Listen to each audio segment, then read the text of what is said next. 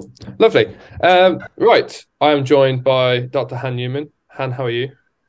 I'm good, thank you. How are you? Good, not too bad, thank you. Um, thank you very much for agreeing to do this. You are only the second guest on my podcast, which Cool. is very exciting. Uh, and you're the first one that I've got on specifically to talk about a topic that I was interested in. So Mhm. thank you for that. Cool. Cool. Yeah, Um, I'm excited to be here. Thank you. Yeah, it's. I mean that, and that's why I did a podcast. Really, it was just purely selfish reasons to try and learn stuff. I think some of it will be useful for some people, and there'll be episodes that I'll do for the people. But first and foremost, this is all about me. Um, so today's topic is one that I wanted to chat about because, for a few reasons, I guess. I guess one of them is that it's obviously a relatively contemporary issue. So the two things we're going to talk about in terms of participation and uh, sport competition. Um, one in that it's something I'm interested in because it's completely like it's completely new to me, and we'll chat about that later on. And I just think like it's it's covered really badly in the media, Mm. and there's just so little education, particularly for people like myself who have no experience of some of these topics or conversations or issues. Like I know where I stand in terms of my my own values that I value making people feel better. That's part of what my job is. Mhm. And I would like to apply this that general feeling to this topic. But the Mhm. lack of education that we get on this makes it actually really difficult to do that and to actually help people.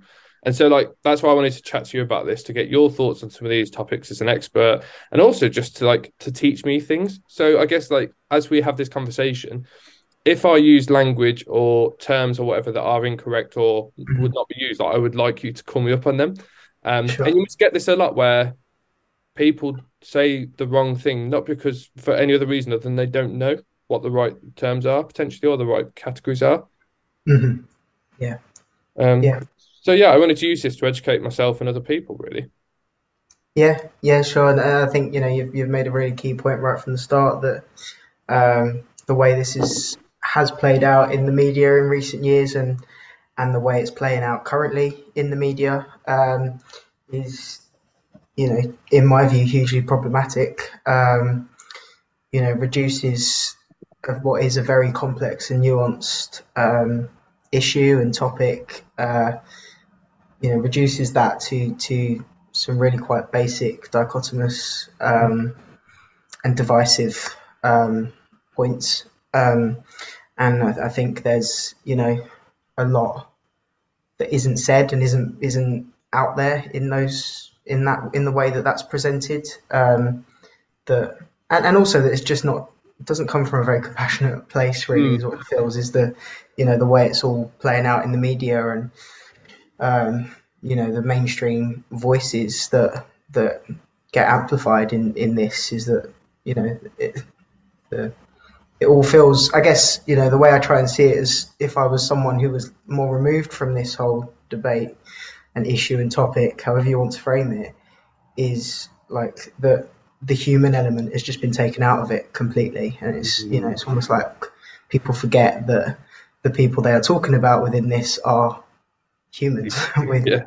feelings and emotions and you know uh, who are just trying to navigate life in the same way as anybody else. Um, and you know that yeah i'm sure we'll speak about it more but i, I think that's yeah my, my perception of, of the media representation of it is hugely um, sensationalized uh, reductive in the arguments that are made um, and problematic Yeah, I completely agree. And I think actually, if I were to be controversial and cynical, I would argue that that sort of um, dehumanization of people is not only something that occurs as a result of these conversations in the way they're had, but I actually think sometimes it's intentional.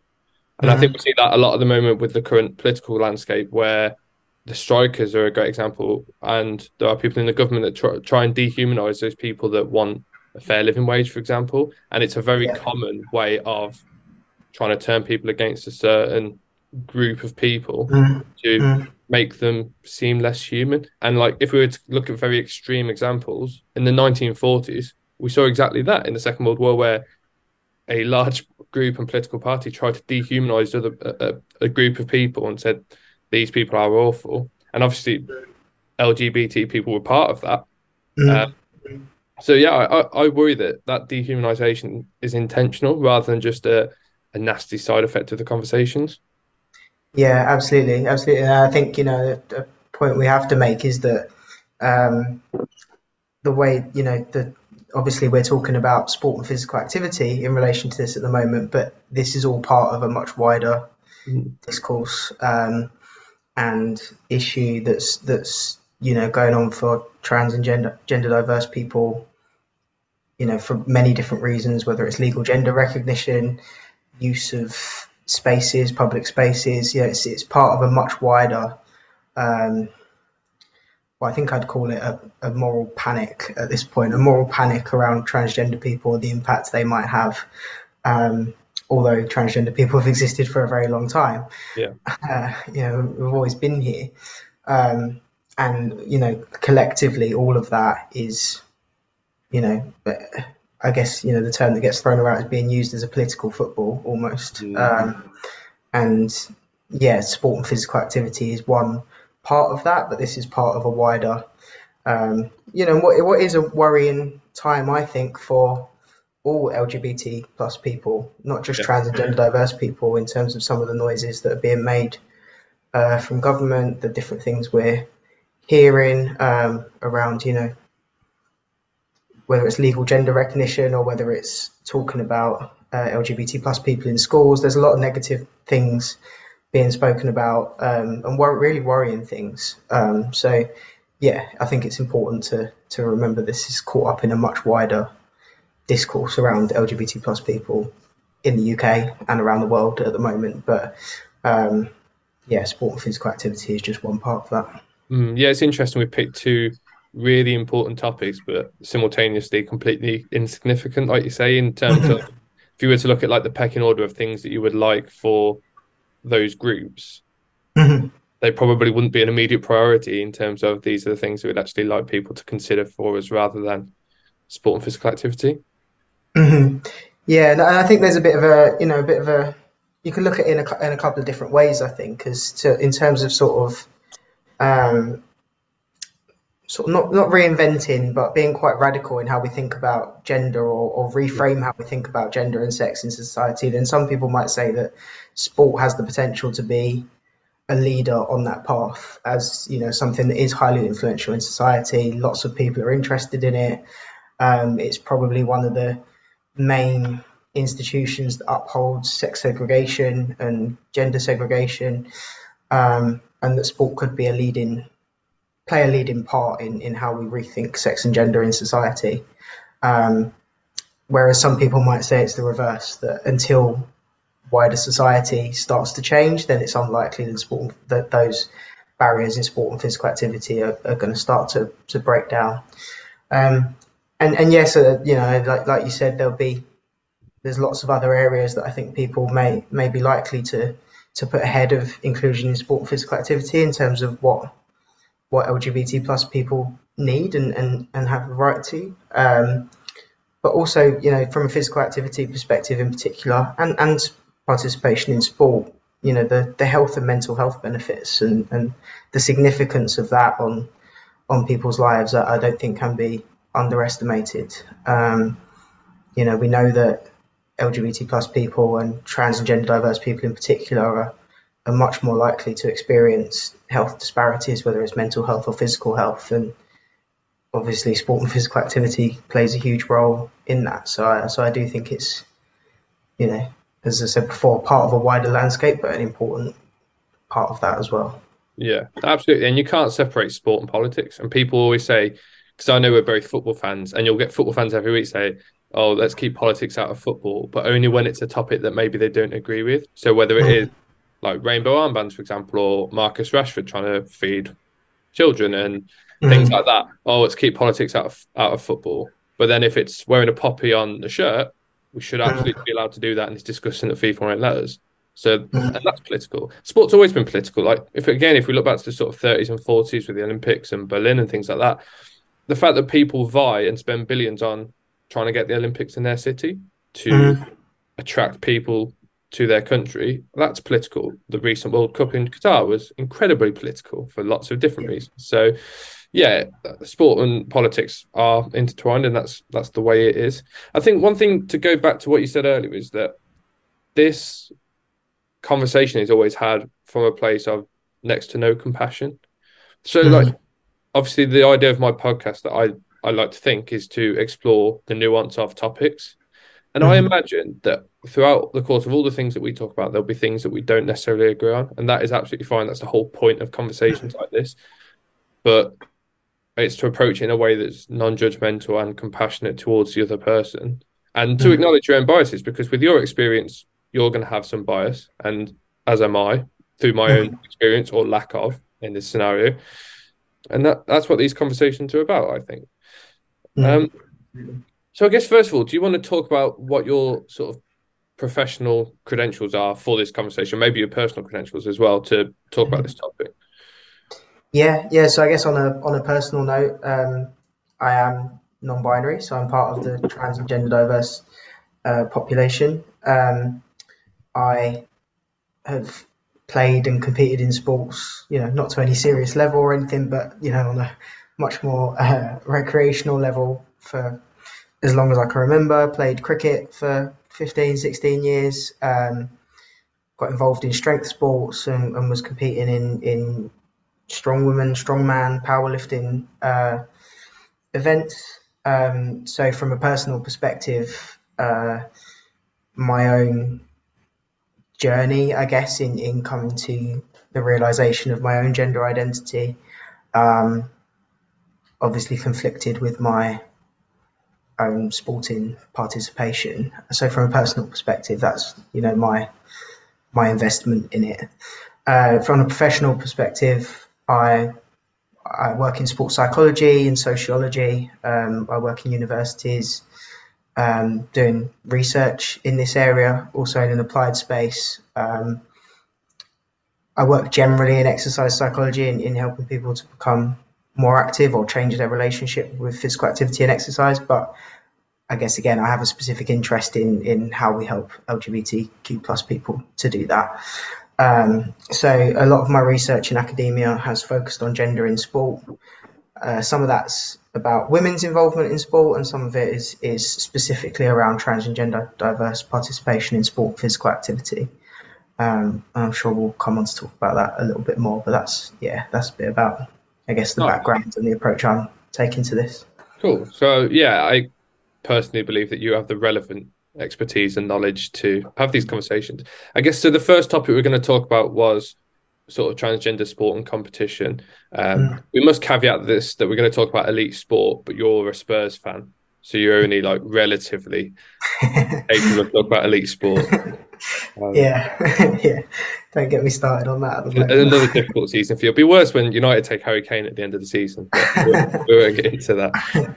Um, so I guess the first question I had around sport and competition was, and I've you sent me some reading material that you've authored on uh, previously that I've read.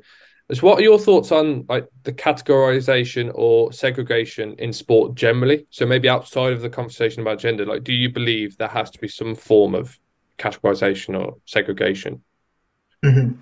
Yes, that's a really interesting question to come up against first, actually, because I always think that uh, most of the conversations I have around this go in the opposite direction of, uh, you know, starting from a place of talking about categorizing based on sex and gender to, at the end of it, questioning how we uh, categorize people in sport at all and, and, you know, more radical thinking around how we transform that and how we might look to change that going forward. So to start from a place of how you know whether we categorize people in sport and how we do that, uh, it kind of flips the conversation on its head in a good in a good way, I think. Um, and I think one of the points I, I wanted to make in this was that for me, the the issue of gender diversity in sport raises so many bigger questions around um, sport. Because I think if we think about what is the uh, headlines of the debate around this at the moment in the mainstream media, it's around two points of fairness in sport and risk of physical safety. And so, largely in this context, this relates to uh, transgender women taking part in, in women's sport and what risks there might be or not be to fairness and and physical safety. So that's you know that's the the framing of this, um, and I think you know, I'm sure we're speaking a bit about a bit more about that and how there's sort of you know thoughts on those two things and, and the science that may or may not be there at the moment to, to think about that.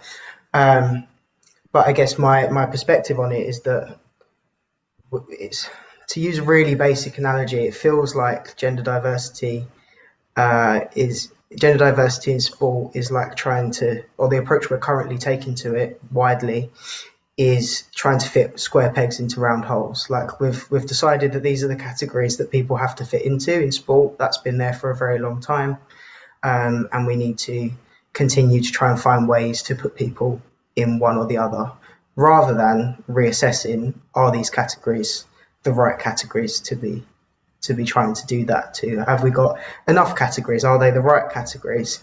We're taking the approach of there are these two categories we just need to make find the best way of making people fit in them. And and that i think can only take us so far in all of this. To, to me it's you know and, and, and my perspective on it that that's not really working because we just keep going back and forth on the same points all the time.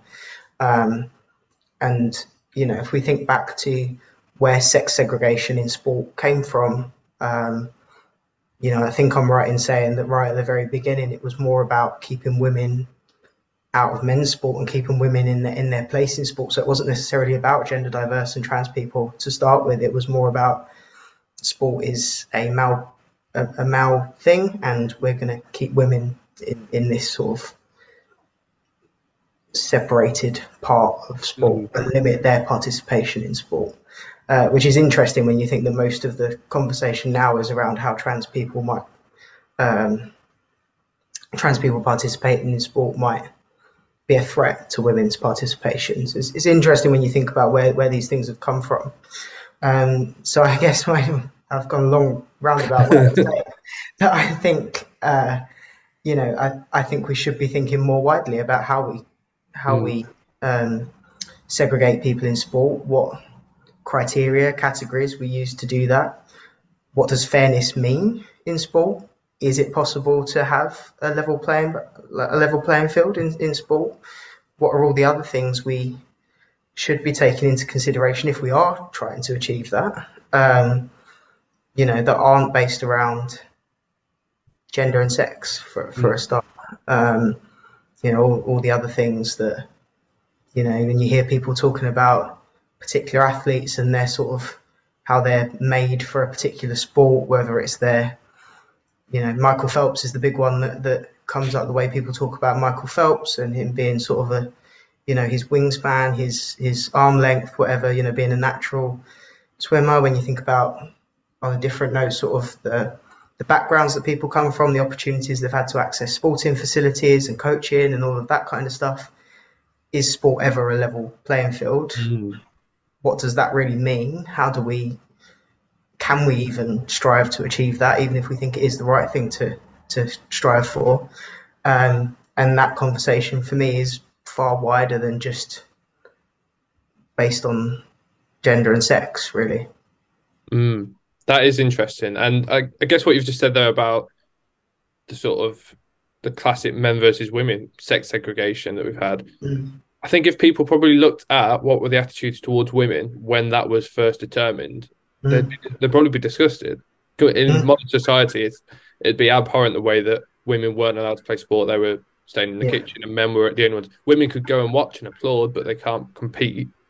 Yeah. And I wonder whether in a hundred years from now we would look at this conversation in exactly the same way. I can't believe we treated people like that. Like you'd hope so, but I think it is really interesting. Like I think there's good examples at the moment of where, like you said, it's not a level playing field in all things. One that springs to mind for me is uh, ACL research in women. So mm-hmm. we know mm-hmm. there's a lot of uh, ACL injuries in women compared to men, and that's been put down to changes in hormones and estrogen things like that, and that may play a part in it. But there's also this conversation of a lot of women weren't given the opportunity to do multi-sport when they were younger. They don't have the same access to S and C and physio and things like that that uh, mm. male academies would have had. So again, all of these topics are incredibly nuanced. But mm. coming back to your original point, I guess, is that if we try and fit people into the current categories, that's immediately not inclusive. And mm. I think that's where a lot of the conversations that we have at the moment around some of the high profile cases with certain athletes are struggling to try and put people into pre existing categories rather than thinking, like you said, more laterally and thinking, well, do the categories fit? Do we need to change the categories or introduce more categories or completely change the way that we categorize full stop? Mm. And I think it might end up being a different solution for different sports or for different people potentially, which we'll come on to later on. Mm. Um, I guess coming back to something that when I was doing the reading on this, I found really interesting was that we know how important sport is for identity. Mm-hmm. And this is something having worked with athletes that I know, and whether that is for participation and also for being a fan of sport as well.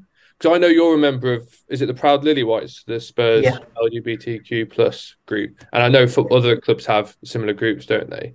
Yeah, they do. But I don't. I don't even think people realise how different the fan experience must be for for that community.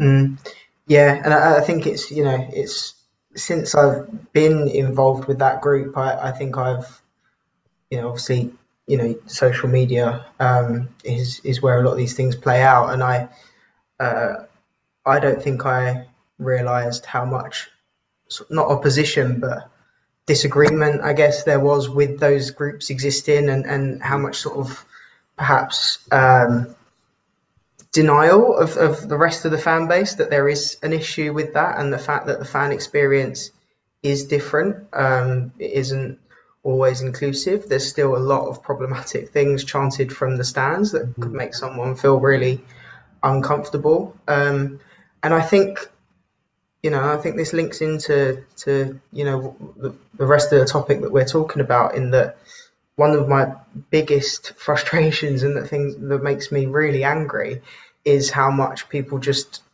deny that that's your experience like try to invalidate people's feelings and you know think that they must know better that oh no it's just a song you can brush it off or it's just a comment it does doesn't mean anything. And and and I think yeah I think there's a lot of different contexts in sport whether it's as a participant, as a competitor, or whether it's as a fan, that there is still a lot of a lot, a lot of change that needs to be made, and, and a lot of things that are not inclusive um, can make the experience really difficult for people, and, and ultimately can cause conflict. You know, you spoke about identity; it can cause conflict in in people's identity of, well, you know, I I am a football fan, but I don't feel welcome at football, or you know, and, and how you reconcile those things.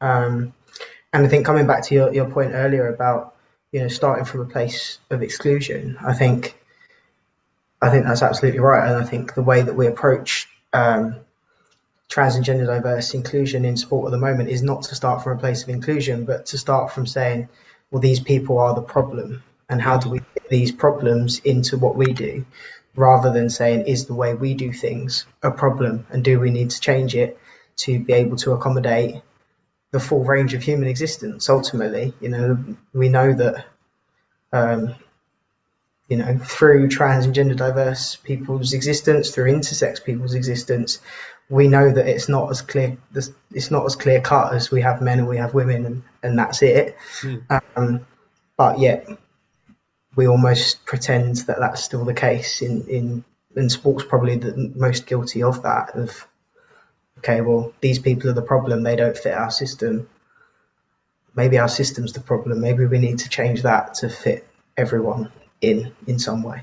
Yeah, because I guess there are a few high pro- high profile cases that come to mind. So there's sort of there's Lia Thomas, the swimmer, um, yeah. Laurel Hubbard, the lifter, and Emily Bridges, I think, is the cyclist. Yeah, and the three that I could think of that always come to mind um, mm. in terms of inclusion in sport.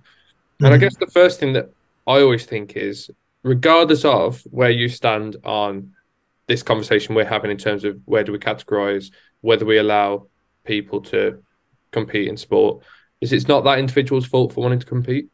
Yeah. And the amount of hate that they get as individuals from mm. other competitors on social media and from other people on social media, it's just it honestly baffles me that mm. how you can have a go at an individual for something they clearly have no control over, other than I would like to be able to do this thing that everyone else is allowed to do. Mm. It's just it's a really strange way of looking at it. Yeah, absolutely. Competing, which a, a, lot of people don't. If we're realistic about it, a lot of people don't want these people competing in their uh, group, in their category, in their sport. Mm. You can still hold that view and still be completely like tr- again treat that individual like a person and understand well it's not their fault that they just want to play sport.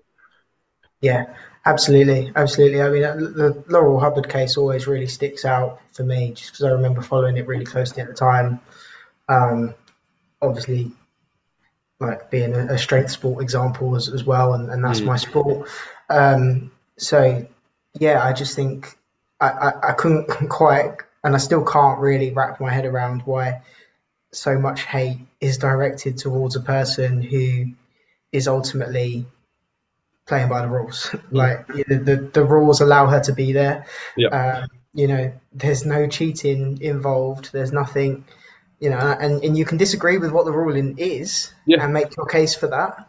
Um, but the personal attacks on her, for me, you know, my my my perspective, my instinct on it is to think that you know the the fairness debate can often be used uh, as a you know as a smokescreen as to to cover what ultimately is transphobia or mm. Just, you know, I just have negative perceptions towards this person and people like this person, but I'm going to cover that with the issue of, of fairness and, and you know, because the attack, some a lot of the attacks were just too personal for it to just be about fairness in in sport. You know, for someone who ultimately hadn't done anything wrong, had, mm. you know, was you know a competitor in the sport, wanted to continue competing in the sport, competed in a way that was perfectly within the rules, yet came under such personal attack for it. Sometimes I, I can't help but feel that the conversations around fairness get sort of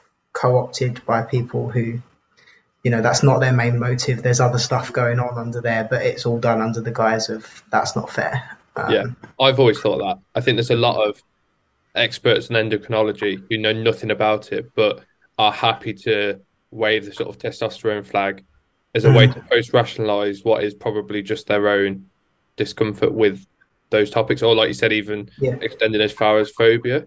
Mm. And mm. I, I, don't think there's anything more to it than that.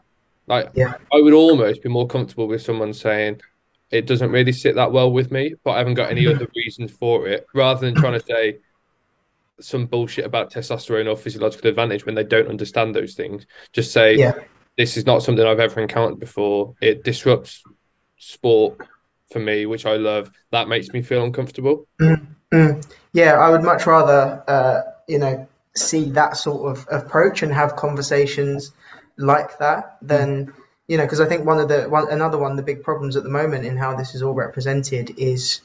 Uh, the existing science being oversimplified, but mm. also people claiming to know the science either. you know, well, it's just basic biology. You hear that a lot. It's just basic biology. You have men, you have women. Men are stronger than women, so that's it.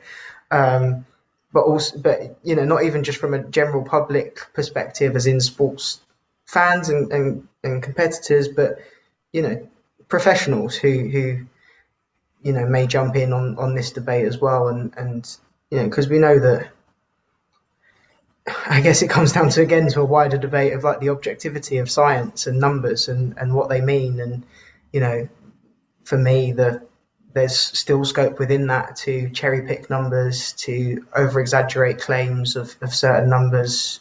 Mm. And I'm not a physiologist. I come at this from a, a social scientist perspective. I wouldn't claim to know the physiology literature inside and out, but my understanding of it from colleagues is that we're a lot. Um, the literature is much more in its infancy than than that wider debate would make you yeah. believe. Um, you know, the way it's framed, the way it's spoken about, you would think that we have years and years of extensive literature proving why trans women shouldn't compete in, in women's sport. Because um, that's, you know, that is the, the, the crux of the argument. But actually, the, the literature is is very small and, and disparate at the moment, and there's not um, there's not much that focuses specifically on trans women um, and the physiology of transitioning through hormone treatment and stuff like that and what impacts that has on strength and power in sport. But when you read about it in the media or on social media, you would think that that science is there and undisputable and you know it's it's just there but it's it's it's not necessarily yeah. is my understanding of it and you'll have read more of it than i have but i just think like having degrees in science knowing how research design works there are so many variables there that are incredibly difficult to control for as part of mm. some sort of uh, controlled trial. Even like mm. off the top of my head, you can think of like sort of age, what people were doing before um, medical transition, like all of these things, like their training age, training age before and afterwards. Mm-hmm. There are so many different physiological things that you would have to control for that mm-hmm. we are mm. probably realistically decades away from ever having something close to an, a a reasonable answer. Mm. Probably a good century away, I would say, from having yeah. a good answer on if A is the case, then B is the physical result of that. I just don't think we're anywhere close to to that. So to to hang your hat on what we've got at the moment, I think is very premature.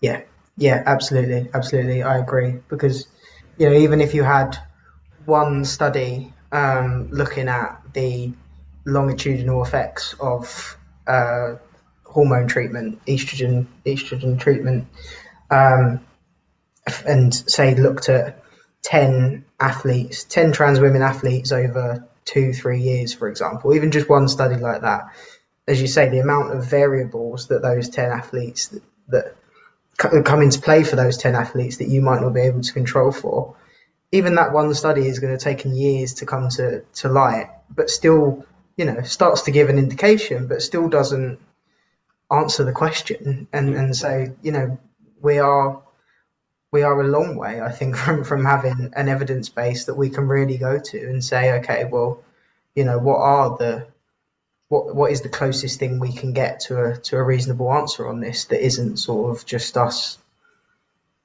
cherry picking the data that we want to tell the story that we want it to, really, whether yeah. that's whether that's for your your for inclusion of trans women in women's sport or you're not. You, you yeah. cherry pick either way. Yeah. Um, yeah. And you can over exaggerate certain stats either way, you know, by making them seem more conclusive than they are. Yeah. And I guess that's difficult is that we can have all of this data and then scrutinize it and think, well, actually, some of it's going to be very difficult to blind the collection of the data. So the people involved are going to have a bias either way. Um, mm-hmm.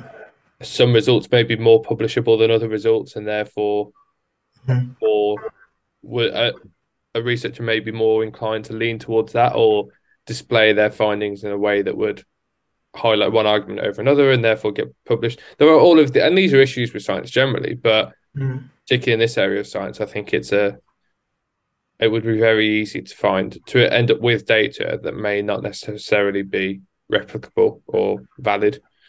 Yeah, yeah, and I think we we're the the narrative that plays out is that we're in such a rush to come to the mm. answer that you know, it's it's almost as if it's painted out that we're seeking for the universal right answer now, and that that yeah. needs to come now. Do trans women are trans women included in women's sport? Yes or no? Go. Yeah.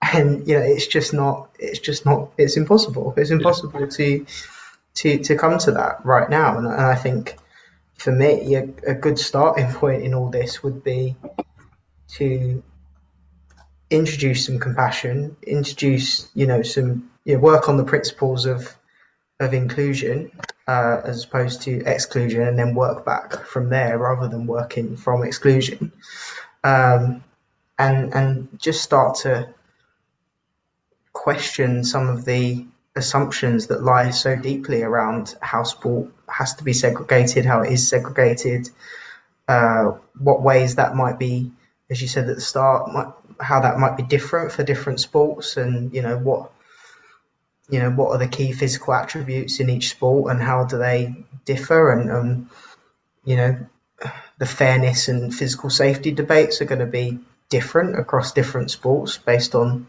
what they are and what they look like. Um, and so, come, you know, this idea of coming to this sort of universal yes or no, um, which ultimately, if that is the route that we're going down, then I think it's always going to be no because there's there's not going to be enough to say otherwise, and, and that would be going against people's uh, ingrained beliefs around you know how sport should be segregated. Then yeah, I think that's you know it's always going to lead to exclusion if, if that's if that's the route that we're going down. Yeah, so I, I guess that goes back to us what we said at the start in that it's just from a place of this rush to get that data is to to answer a question that's probably not the right question in the first place. So actually, mm-hmm. if we if we addressed the categories, not only would we ask better questions, but also it's a much quicker solution than trying to shoehorn people into should you be playing this sport with these people or not. That yeah. does make sense. I guess if we so if we look at what are the challenges to that inclusion in sport that people have, and you've spoken mm. to quite a few of these, and they are mostly around physiological differences, um, yeah. and like you said, risk of safety, and maybe fairness to an extent. I, I always think fairness is brought up less frequently because it's maybe not as persuasive an argument as these people are going to get hurt. Yeah. Yeah. Um, which obviously, again, is probably sport dependent. Mm. So, because mm. you mentioned that it's going to be different for different sports, in your mind, what would those different sports be and how would it be different? So, I guess I think there's, you know, there's obviously you've got, in terms of thinking about that uh, physical safety element, I think that's going to be uh, more of a consideration for some sports than others. Uh, obviously, contact sports, combat yep. sports, um, and, and, I guess you know there's a there's a lot to think through in that as to what the the safety implications may or may not be. Uh, I think some of that comes back to the data that we don't have around strength differences, power differences, stuff like that that we just don't really know the answer to in a, in a lot of cases. Um, I think it also relates to the different ways that those sports are already categorized in terms of weight categories and, and things like that, and other categories that are used to um, to to counter some of some of those potential differences in in people that are competing within them that are completely different to, to sex and gender. Um, I also think there's you know because there's an element of going down the sort of uh, performance and ability based categories, that kind of stuff. So, so I guess you've got you've got two different ways of thinking about it. You've got sort of the, the size and weight and and all of those type categories that that come in in some sports like boxing, for example, martial arts, weight categories, and all of that. Um, and then you've got performance based categories. So, um, you know, I'm thinking in the context of say strength sports, it's quite easy to um, to usability based categories because you can say, okay, well, can you lift that weight? Yes or no? Okay, yes, you can. You you know you you've got the ability to be in that category, but that's not so easily transferable to other sports such as football, where we could debate all day who's the better player and, yeah. and not get anywhere. Um, so how you define people in ability based categories is difficult too. Yeah. Um, and, and again, I think you know, there's lots of different points that I can make about different sports, but I think again it comes down to me for me to thinking more broadly about all the different um, all the different attributes of someone that, that could go into that categorization because I think the conversation is so largely skewed around testosterone. Yeah testosterone the be all and end all? Pro- yeah. Probably not. Uh, probably not. Like the, the you know the the the levels of testosterone that are acceptable to be in a women's category or not be in a women's category. I mean, again, my understanding of, of the of the science and the physiology is that we we don't really have a lot to back that up either. Yeah. That that's sort of a an arbitrary line drawn in the sand yeah. based on certain athletes that have already been tested. You know, think of thinking of the Caster Semenya yeah. um, stuff and, and Dutee Chand um, and you know what their testosterone levels were. So are we drawing a line where their tos- testosterone levels are yeah. to sure that you know we, we get what what some people might want out of that. So I think I think again it's it's as is my thought on most of this, it's about thinking more laterally, thinking more broadly, widening the uh, the things, the factors that we think about that that should go into defining what these categories look like and what these categories are, and that those things are going to be likely to be very varied across different sports because all sports are so varied and you know what's important for one sport or what's highly relevant in one sport is not necessarily going to be as relevant in another sport.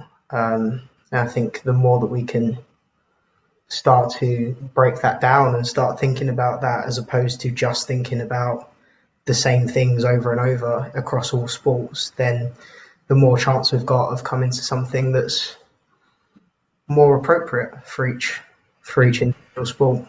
Yeah, I think that's interesting in that the examples I mentioned earlier were cycling, lifting, and swimming, which are all obviously they've all got a skill element. I'm not going to take that away from them, but they're very physiology physiology based, I would say. Mm-hmm. And they're not. When I think of skill sports, I do think of the sort of team sports where there's a, a, physical element, but there's I could run all day, but if I'm shit at football, I'm shit at football. Nothing changes yeah. Yeah, I think they're much more difficult conversations to have. Mm-hmm. Um, and I don't know whether I think this partly because of how complex it is trying to assess someone's ability in that sport, or whether I just I really can't imagine changing the current landscape of football, for example. Mm-hmm. So I, I, don't know in my mind whether it is it's incredibly difficult to, like you said, like two players we could argue about all day, or is it? I can't imagine the Premier League being very different to what it is right now. I'm not sure which one of those it is. I wanted to talk about because obviously you did Limitless. When did that start? 2018. 2018. Yeah, we did the first one. Yeah. So talk a little bit about that because I think that will provide some nice context for conversations mm. about different sports, maybe.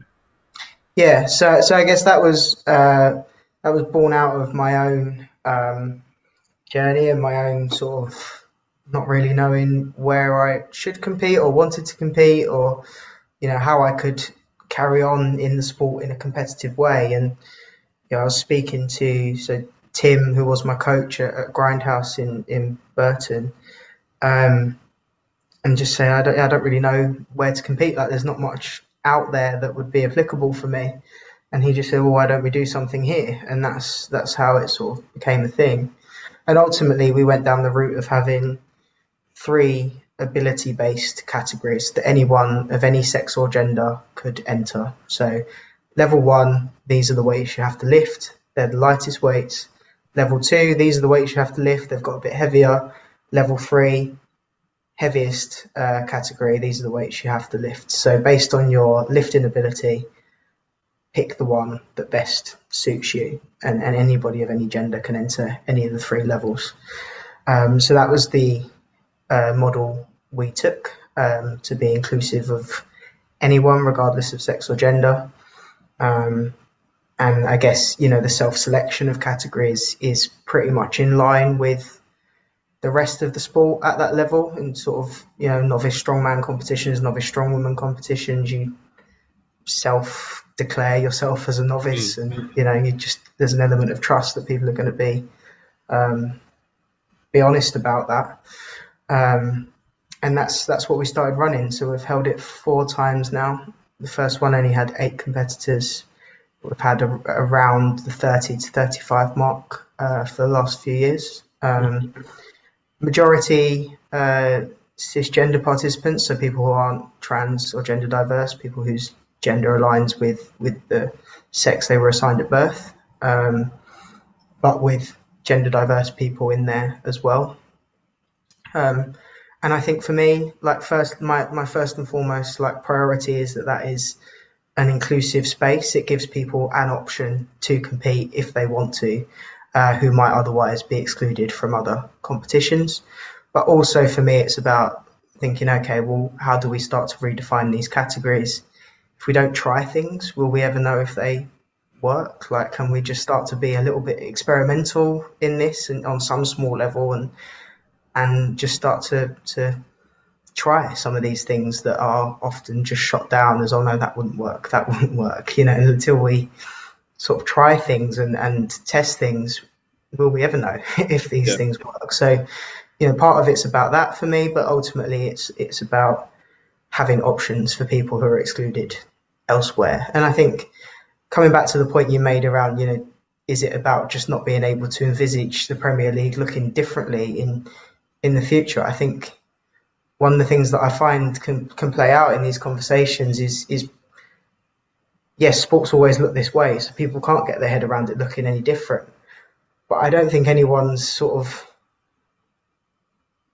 you know campaigning for sports to just completely change overnight and look mm. completely different from tomorrow onwards. But we can expand the amount of opportunities for trans and gender yeah. diverse people without having any impact on the sport that already exists but we can create spaces and opportunities where people can compete. And now, from a uh, from an inclusion perspective, that might not be the the overall final aim because that might then still be othering those people from mainstream sport.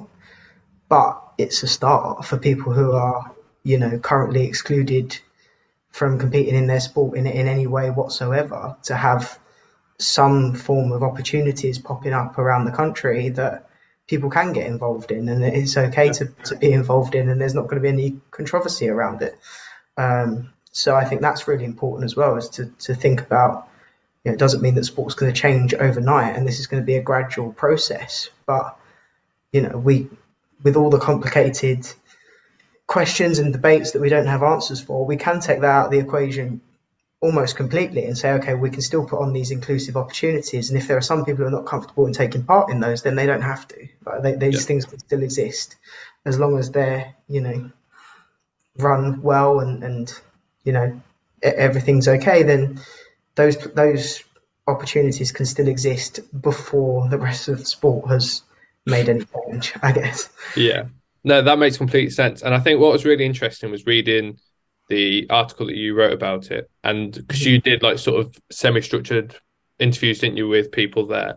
Mm-hmm. And two of the two of the comments that really resonated with me is that um, one guy said, "I've not had the exposure to it as a white average male raised by mum and dad, so there is that blind mm-hmm. acceptance which I can completely relate to. Like that's just I was brought up like that, and that was how football was, and like." And when you're like that, even like women's football being so prominent is new, and mm-hmm. like that's really exciting.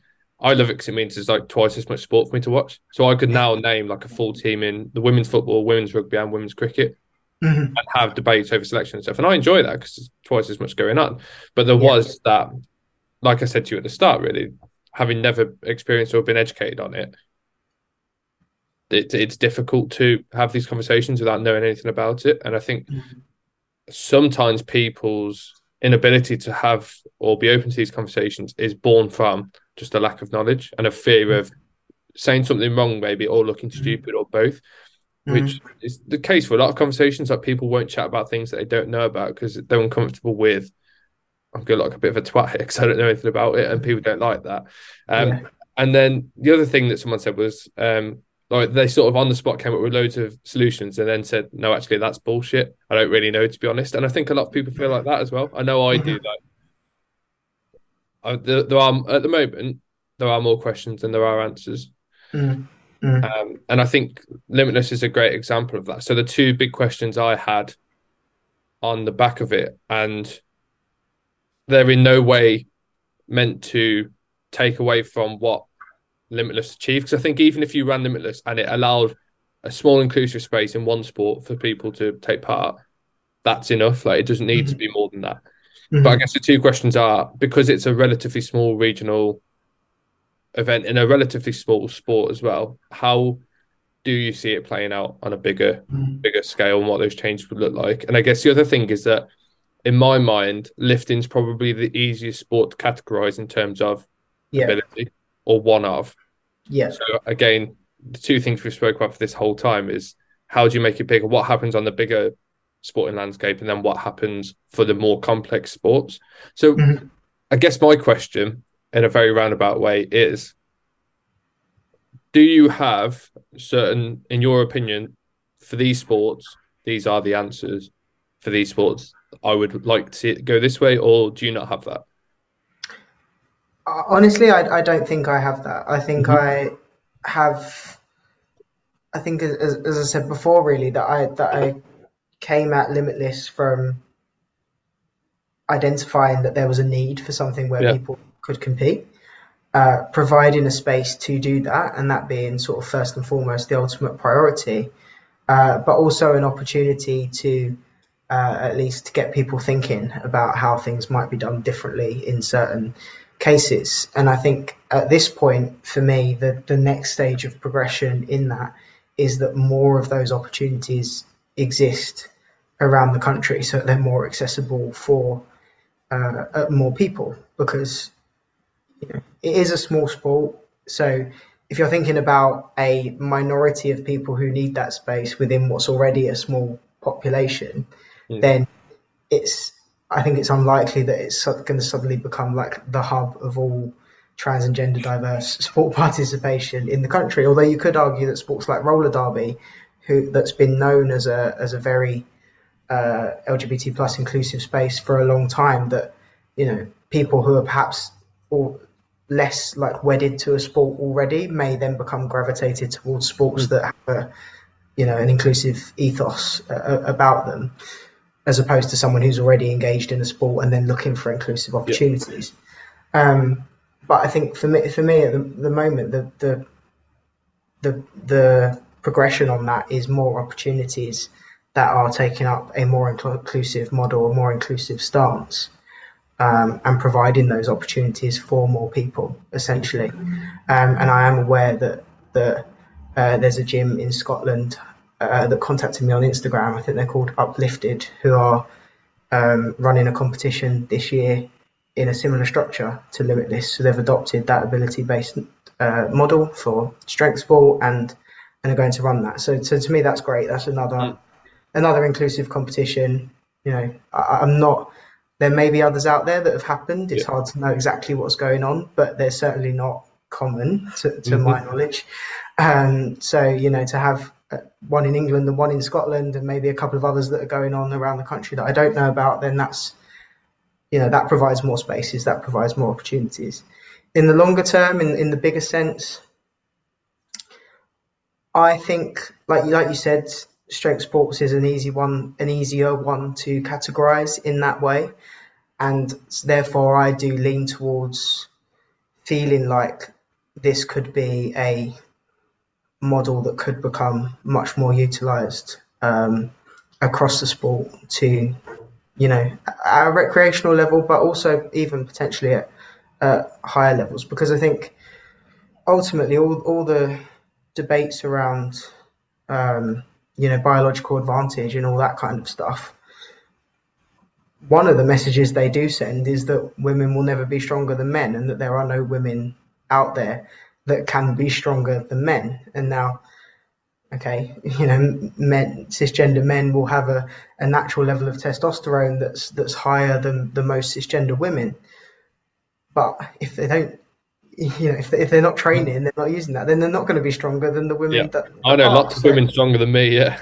yeah so you know so so for me as as well as this you know and I, and I do understand the concerns around uh, protecting women's sport but if you flip it on its head I also think what about the opportunities for women in sport to um, you know that don't depend just on being segregated as this smaller weaker portion of the Mm. population who couldn't possibly uh, you know compete with the men because you know they're never going to be as strong as that that actually there's some opportunity there as well as you know as well as there there's some concern and you know some need for for protection that actually that could provide opportunities for for women as well as trans trans and gender diverse people to um, to widen the spaces that that people and sort of push those upper limits of what people perceive as, as possible. Um, because I think that's, you know, I think coming at it from a different lens in strength sport, that's something I'm very aware of is still that sort of narrative, okay, of like women can be strong, but only to a certain, like there's a glass ceiling of acceptance on that. And actually, if we created spaces where women could challenge men in some instances that we're pushing that glass ceiling of what's of what's deemed possible for women in sport as well as trans and gender, trans and gender diverse people. So I think within strength sport there is scope for that kind of format to be used more. I don't really know what what that looks like in whether you know there's still a combination of um, ability based categories and sex segregated categories of different competitions. I don't know. I don't know how I see that going eventually, but I think there's scope for expansion within strength sports and other sports where categorization on that basis might be relatively straightforward. Yeah, and that that last point you made is interesting because there are already examples in sport and in lifting where there are multiple categories.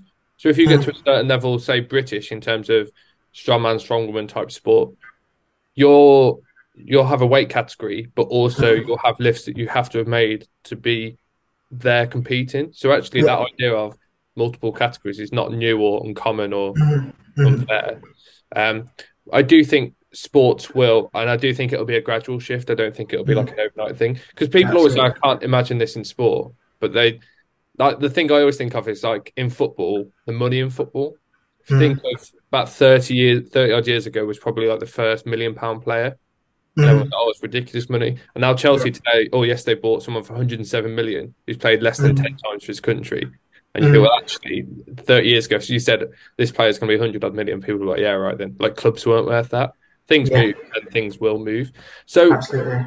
we spoke a lot about that one particular method for inclusivity in terms of maybe like based on ability rather than any other segregation. What do you think are the other ways to sort of wrap up that we might encourage inclusion or that it could work? Do you see there being sex segregation but with an additional group? Because I know I remember reading one of the things you sent me in terms of it sort of referenced the Paralympics in terms of we're actually okay with having mm-hmm. other completely different competitions and different categories. Do you see it going that way? Do you think there'll be mixed sport like we're seeing like volleyball or tennis? Do you think they're mm. both good options or not good options? Mm. I I think I think the sort of third category basis is is complicated. So the introduction of of a third category, um, because I think if you're keeping a gendered model and you have men's and women's categories, and you have a third category for people who don't, uh, you know, don't don't see themselves as a man, don't see themselves as a woman, fall somewhere between then that can work quite well for some people in those cases.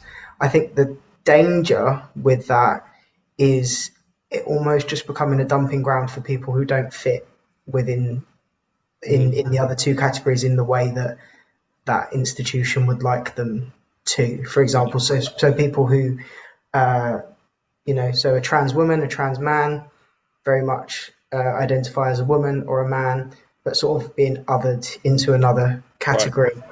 Um, so I think there's there's complications with it. I think it, you know, arguably can be a positive step in the current climate where blanket exclusion is is you know becoming increasingly a thing. Actually, more and more organisations are introducing blanket bans on on particularly trans women's participation. That yeah.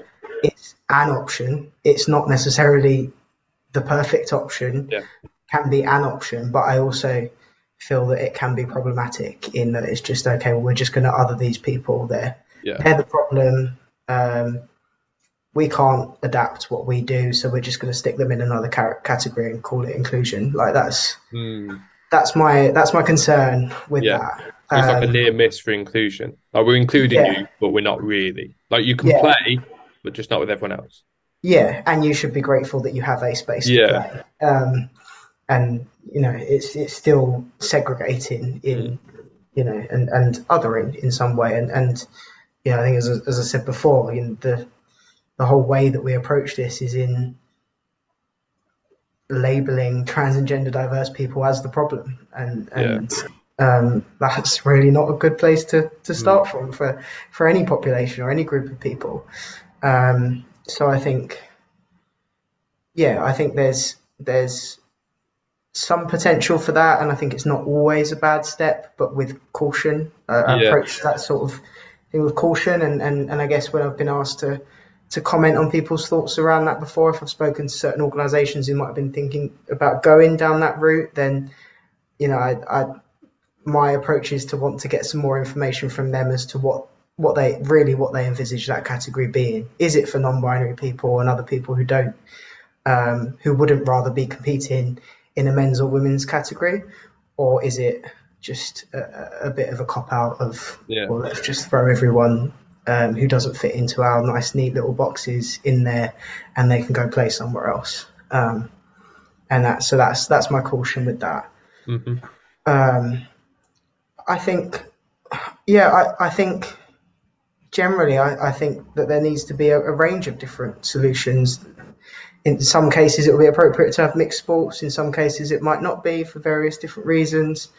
Um, multiple categories, like we said. I think you know this sort of the danger of sort of pursuing one one solution for, for everything is is that ultimately we're never going to find a solution that works for everything. So maybe we should be just looking to expand and diversify in, in different ways that that give more options and more possibilities and, and you know inclusive in different ways as appropriate and relevant for different contexts and different sports and and yeah that instead of trying to search for one universal this is the answer because I don't think we'll ever come to that, but we're also, if, even if we are, we're a very, very long way off it. What can we do in the meantime to make things more inclusive? And that's to have lots of different options for how that looks, I think. Yeah, no, that makes complete sense because I think the third category idea was the most, felt the most intuitive to me. Mm. And it felt very, it felt like a very, very immediate solution. At yeah. least, like you said, in the short term, in that these people yeah. want to participate. I want them to participate. What would that look like? Well, we've already got this example of a 3rd mm-hmm. group participate in a way that they wouldn't conventionally. That's great. Let them do that. But mm-hmm. like you said, any any solution's going to have challenges and difficulties. Because I don't personally think the uh, like assessment or categorization based on ability will work in a lot of sports. No, I think no, I don't. In those very objective sports of mm-hmm. time or weightlifting things like that, mm. it will work. Yeah. But yeah, not necessarily for team sports, for example. It's going to be really difficult. Yeah, absolutely. And I think you then you then open it up to um, sort of subjective biases and mm. you know abuse of whoever's selecting those teams based on ability level and all of that. That actually the groups that are uh, you know most discriminated against and, and excluded remain excluded anyway, but because of the you know the subjective nature of that selection process. Um, you know, so thinking about women in men's team sport, you could see that there'd be a likelihood that perception perceptions of women in men's team sport would lead to women being more likely to be left out in those ability based conversations, for example. So I think in sports where there's more of a, a where you can pin more of an objective measure to can you lift that or not, for example, then it has more chance of being a viable model. But I, I don't necessarily think it's the right path to go down for, for every sport. Mm-hmm. Cool. Well, so that was the very long first part of this conversation. um, we wanted to cover, I, I, guess it all comes down to inclusion and